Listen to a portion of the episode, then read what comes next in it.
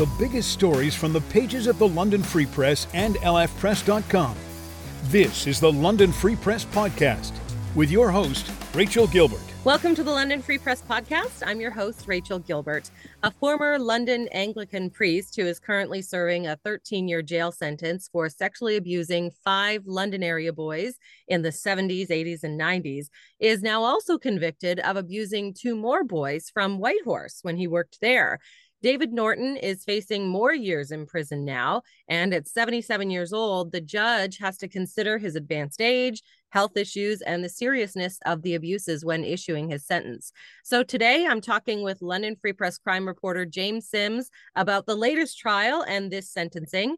And Jane has covered the whole thing from start to finish. Hi, Jane. How are you? I'm fine, Rachel. How are you doing? Good, good. Um, so you covered the first trial, uh, which was here in London. This this second trial is actually in Whitehorse, and we'll get to how you covered that in a little bit. But give us a little background on David Norton. Who is he? He he was a fairly prominent figure here in London.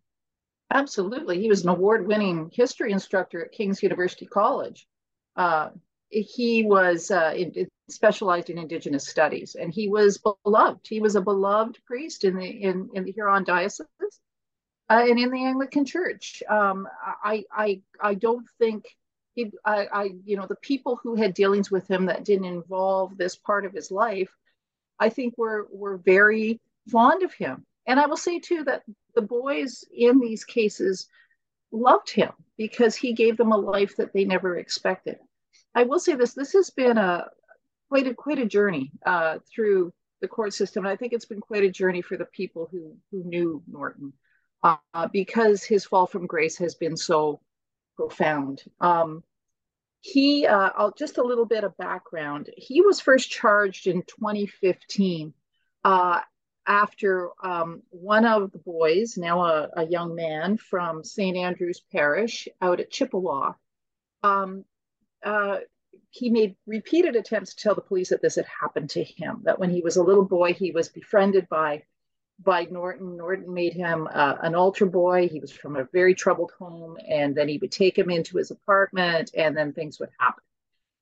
Police mm-hmm. investigated, and um, it's one of those cases, as we find in historic sexual assault cases. I mean, it takes a long time for people to come forward uh, to feel safe and to come forward. And and part of it is that that it's it there's difficulty in in in for them to be believed. That's how they feel. If they, there's a lot of shame attached to these cases. Yes, but eventually yeah. four four indigenous men came forward from chippewa. But as that as those charges were laid there was a young man here in london um, at a london church who came forward who who uh, non-indigenous boy who um, uh, uh, was assaulted during the 1990s. So mm-hmm. the Chippewa cases happened in the late 70s, early 80s. The the uh, um, uh, St. Mark's case happened in the 1990s.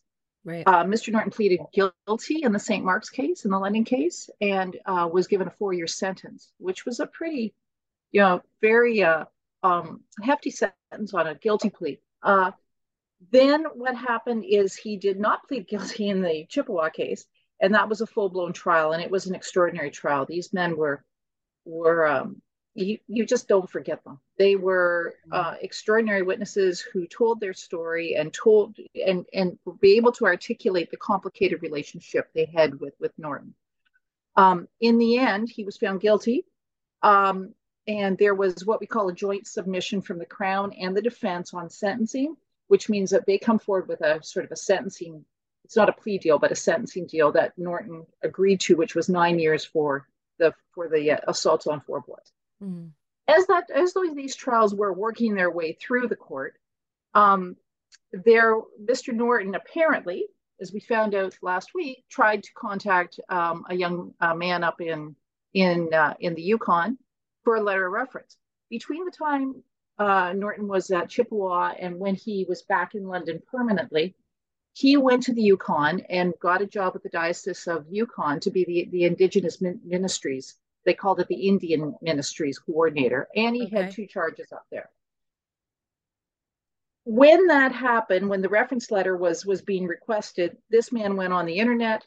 He found the newspaper stories about Mr. Norton, he contacted the reporter, asking who do I contact, and that that set the wheels in motion for him to contact someone at the London Police, who contacted the RCMP, and these two brothers went into the RCMP eventually and told their story. And that's where these charges come from. So th- it's a bit of a convoluted history. Yeah. But what's extraordinary about it, Rachel, is how similar each one of these men's story was. It was wow. just like a repeat. It was like pressing repeat on a on a on a tape recorder. They it was it was a um, they were all from from homes that were uh, either it was a single family, a single parent home, or there was there was some sort of there was a lot of poverty, there was a lot of you know abuse. Yeah. Um, and he came in as their as their uh, their knight in shining armor and gave them mm-hmm. everything that they could never have. And uh, then uh, it would escalate. He would have them on sleepovers. He took them on trips. He took them here, there, and everywhere. And then he left, and these boys felt completely abandoned. Wow. Um yeah you did meant you did talk a little i was going to ask you to kind of expand on the the grooming process that they that you talked about in your story the judges talked about in the trial. Um because he took them he took them away. The parents really trusted him. They they obviously oh, yeah. didn't think anything was wrong. But you mentioned that the the boys really loved him as well even though he was doing this what yes. what did the boys say in the trial there was this extraordinary moment last week, I have to tell you, um, when the younger brother was testifying, and he said something that just summed up all these cases completely. Mm. It was that we loved the guy. He gave us things that we could never, we never even dreamed we could have. But we knew that there was sacrifice that had to come with that. And that sacrifice came at night. And I went, well, that's the rationalization they put up with it yeah. because they knew that there was something else. Now, I will say this there was a, a, troubling aspect to the Chippewa case that did not show up in the Yukon case, which was the boys who testified said that they believed that they, they were drugged before they, they, they went to went to bed, that there was there was something put in their, their pop shop pop okay. before they went to bed that made them sleepier.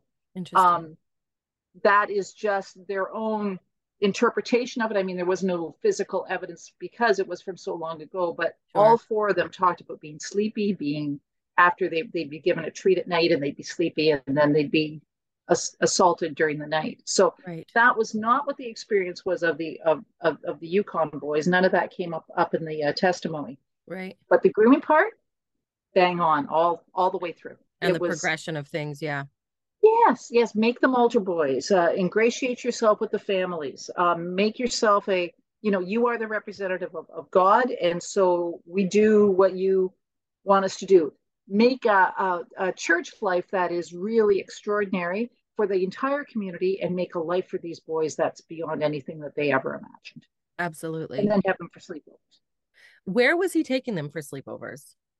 Well, most of the assaults happen in the Yukon, uh, in the uh, in the uh, re- rectory, which is the uh, yeah priest's home, uh, in his apartment. Mm-hmm. But he also has a had a piece of property just outside of Belmont here um, that uh, he would bring the boys to, uh, you know, dirt biking, and and they go to the beach and they go to Toronto and they, you know, um, and the the second brother who testified particularly said yes, those ass- assaults happened there too.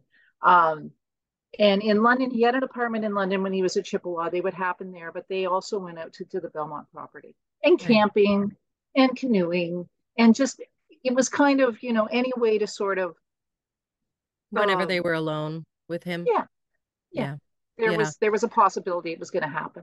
Yeah. Has Norton offered any defense of this? Like, what has he said? Eh, he pleaded guilty in the London case, but he he he did not plead guilty with yeah. the uh, four boys from Chippewa. Uh, did he offer any defense with the two boys from Whitehorse? Well, this was really weird. This is why this trial, it was just that this was bizarre to me. He entered not guilty pleas to six charges. And I, will just explain the six charges quickly. There, there were two sexual assault charges for each boy and a sexual interference. The reason there were two sexual assault charges is because the um, criminal code switched in the middle of of the time frame when these boys were abused. So they so they not they covered both both charges. However, he pleaded not guilty. So these boys were compelled to testify at his trial.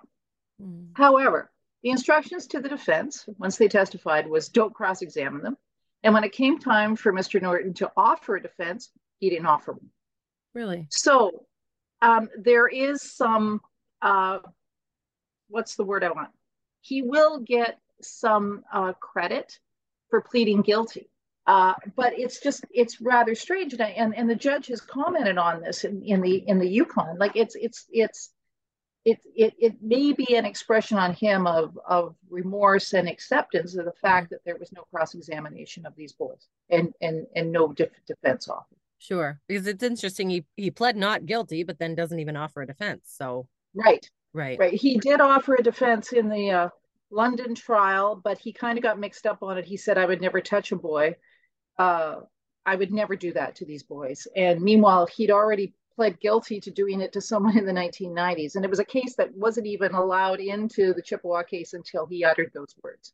Hmm. So, you know, he he offered no defense at this time. Interesting. Yeah. So he's currently in in jail now. What where is he and what is jail life like for him? Well, I, I, have to tell you that what one of the interesting things out of the pandemic in the criminal justice system is that it's made uh, it routine to be able to go to court while you're somewhere else. Uh, that's mm-hmm. how I was able to cover the Yukon case mm-hmm. by being able to getting permission from the court to be able to cover it. Sure. Um, for Mr. Norton, the reason I rose that that link is because Mr. Norton is 77 years old. He, he's not of great health, um, and he is in a prison in the Kingston area. Is all they would say. Uh, okay. Uh, he appeared on screen during during the trial in, in a little room, little viewing room to watch the trial. Um, he uh, he hasn't said much. I'm kind of wondering if he's going to say something once we get to the end of the of the uh, sentencing process.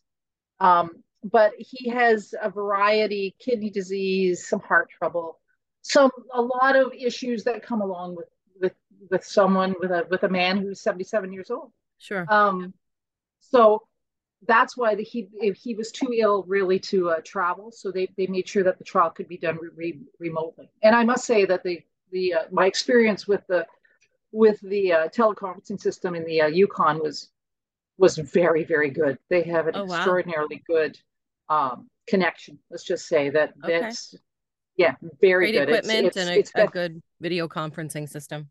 Absolutely, probably out of necessity, being a more re- remote place. But I, you know, I think some Ontario courts could take some lessons from yes. what the Yukon is doing. take note if this is going to be uh, more of the norm. Yeah. Yeah. Um, do criminals of advanced age get accommodations for for their sentencing? Because we are still waiting uh, to see what his sentence will be. Will he get accommodation for being seventy seven and of ill health? He he could um, and and you've kind of seen that before that there's you know he's it's this is a really interesting sentencing process. And I I think that the prosecutor of the case has made a really fair and on it is fair and on point in this. I mean you know sexual assault is sexual assault and punishment right. is warranted. And this is a man of, of it's an extreme breach of trust extraordinarily bad breach of trust. He's asking for another 10 years. Um, there's something called concurrent time that you will see in court when you serve one sentence at the same time as as an, an, another. Mm. Um, I have a inkling maybe that might be what what the defense asked for, but you know it is a separate set of set of uh, uh, charges and convictions that should be served separately. Mm. Um, but and but you know I've seen in the past when older you know of, offenders will get a little bit of a break because they're old and usually they're of ill health. Mm-hmm. I'm curious to see, given Mr. Norton's behavior during this trial, and there seems to be an olive branch that has been uh, it has been offered to these boys, if that's going to help them out. One of the things that happened during this case is at the end of the testimony on the second day, um, they requested to meet with him and meet with him privately really uh, through the link and which happened it was private none of us saw it but it was the these boys, these men, uh, made it clear that they don't hate him; they loved him. Wow. But you know, they need to get rid of this. Yes. They've carried this around for, you know, for 40 years. And they needed to say this and they needed to hold him accountable for what happened to them. What a complex so, relationship. Oh, extraordinary. Yeah. You mentioned Absolutely. in your story also, sorry, that the judge uh the judge says that he didn't see any evidence of any premeditation to to lure these boys. Is that right? Yeah. Yeah, it's it's it's tricky. Okay. it's tricky yeah. in legal terms. Prosecution say he groomed them. And the defense saying, no, it's not grooming. He loved these guys. And, you know, it, it, it was that his, the, the defense is going to argue is that Norton's motivation for for befriending these children and their families was not for a sexual purpose. Mm. Um, given his record, I, I, find that kind of that's that's going to be a bit of a, I would think a bit of a heavy heavy lift, but we'll see. Yeah. Um, and but like given on the evidence of the trial itself, um, and the judge said quite, you know, frankly, I adjudicate an awful lot of sexual assault cases in the Northwest Territory or, or in the uh, Yukon. My apologies. Mm-hmm. Um, but you know, I don't see the pattern. Uh, that's going to be. I, I, I was thinking by the end of of the um, submissions by the prosecutor that maybe he had swayed uh, the judge a little bit on that. So we'll see what he says. We'll see what it looks like to him. Yeah, yeah. So yeah. the the prosecutor is arguing for another an additional ten years. And, and what is the next step? When when do we expect the sentencing to be handed out? Well, tomorrow, uh, Mr. Norton will be back in what they in in uh, in a set date court. I think they call it up there. It's kind of like the Superior Court Assignment Court here in Ontario uh, setting a date for the next part of the sentencing. We, there was just not enough time the other day for for the def- defense to offer up its submissions. Mm. I suspect after that there'll be some time after that for the for the judge to to just decide what he wants to do, and there'll be another date where he will he will give he will render his just decision on this case. Yeah. Okay. Well, we'll watch your reporting on this story for sure because we know you can cover this very easily in the Yukon from here. So yeah. thank you. Uh, thank you so much, Jane. We we always enjoy your insight. Thanks for joining us today. Thanks for having me, Rachel.